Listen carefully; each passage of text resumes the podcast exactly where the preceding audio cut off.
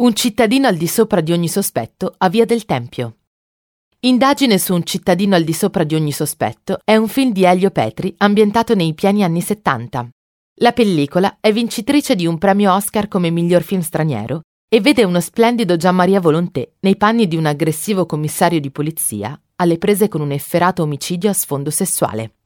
Il film mostra il momento del delitto. Nella sequenza si vede un uomo recarsi a casa della propria amante Lì, dopo aver fatto sesso, la uccide tagliandole la gola con due lamette.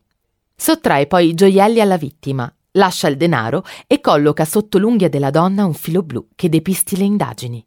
Prima di lasciare l'abitazione, chiama la polizia e comunica prima il nome della vittima, Augusta Terzi, poi l'indirizzo, via del Tempio 1. Siamo quindi sul lungotevere dei Cenci, nel piano centro della capitale, proprio accanto al Tempio Maggiore di Roma. Il palazzo utilizzato per la scena si trova proprio di fronte alla sinagoga di Roma, da qui il nome della via.